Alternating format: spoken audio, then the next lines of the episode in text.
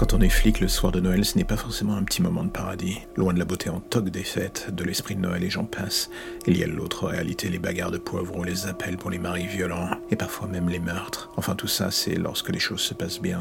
Et ce soir, ce ne fut pas vraiment le cas. Un appel de la part d'une voisine horrifiée, elle disait avoir entendu des hurlements venant de l'appartement à côté d'elle. Une famille de trois personnes fêtant Noël. Une petite famille bourgeoise bien sous tout rapport. Un immeuble pendant le confinement, pas vraiment mon rêve de fin de soirée. Mais bon, on enfile nos masques, nos gants et on se rend sur les lieux avec mon collègue. Dès l'arrivée, l'ambiance est pour le moins bizarre, quelque chose cloche dans l'atmosphère. Vous savez ce feeling qui vous dit que vous devriez foutre le camp ou trouver un moyen de mettre ce dossier sur le dos d'un collègue J'aurais pu, j'aurais dû, mais vu que je suis trop con, j'ai bien entendu pas fait. Et me voilà poussant la porte d'entrée de ce hall d'immeuble du 17e. Cela pue le luxe à tous les étages, la gardienne nous accueille et nous dit que c'est au cinquième. Une famille bourgeoise, les Legrand des voisins sans la moindre histoire. On arrive au cinquième, les portes des voisins sont déjà entrouvertes, ça regarde furtivement. J'ai l'impression d'être dans un pipe show et qu'on me reluque avant de me coller un billet dans le string. Mon collègue lui aussi semble plutôt mal à l'aise. La voisine qui nous a joint par téléphone est sur le pas de sa porte. La véritable commère de l'étage, elle pointe du doigt la porte. J'échange un regard avec mon collègue. Il a déjà la main sur son flingue. J'ai toujours dit que ce mec se pensait dans un film hollywoodien, mais pour une fois ce soir, je partage presque son sentiment. Je tape à la porte pour les présentations réglementaires. Pas la moindre réponse. Je recommence. Toujours rien. La gardienne nous a filé les clés. Du coup, j'enfonce cette dernière dans la porte et l'on rentre dans l'appartement. Tout comme à l'extérieur, ça pue le luxe sauvage. Rien que le hall d'entrée est plus grand que mon propre appartement.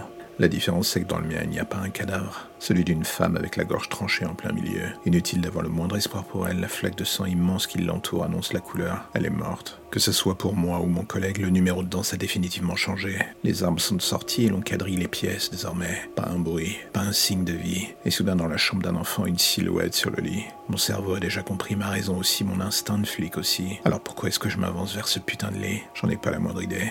Mais dans le faisceau de ma lampe, le gamin est là. Ce que je n'aime pas est qu'il émane de lui son rauque. Ce n'est pas cohérent avec un enfant. On dirait le grognement d'une bête sauvage. Et alors que je ne suis plus qu'à quelques centimètres, le toki de mon collègue se met à retentir. L'enfant qui semblait jusque-là en pause se retourne littéralement d'un coup. Et là, je comprends. Le visage déformé d'un rectus démoniaque, la bouche pleine de sang, et le visage balafré comme si on l'avait frappé avec une batte. Il me regarde droit dans les yeux. Plus aucun doute, je suis sa proie. Et avant même que je puisse faire ou dire quoi que ce soit, mon collègue ouvre le feu.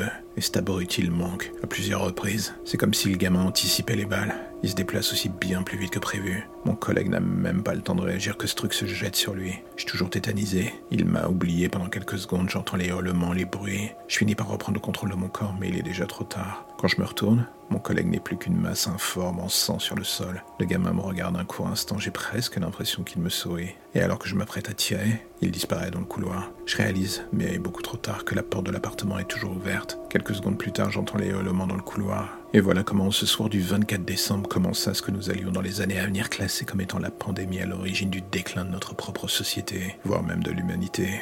Un soir de Noël, au beau milieu d'un carnage, les parents étaient des virologues, travaillant dans un laboratoire à l'étranger. Très vite, on me retira l'enquête et les habitants de l'étage qui avaient été en contact avec le gamin et les parents disparurent.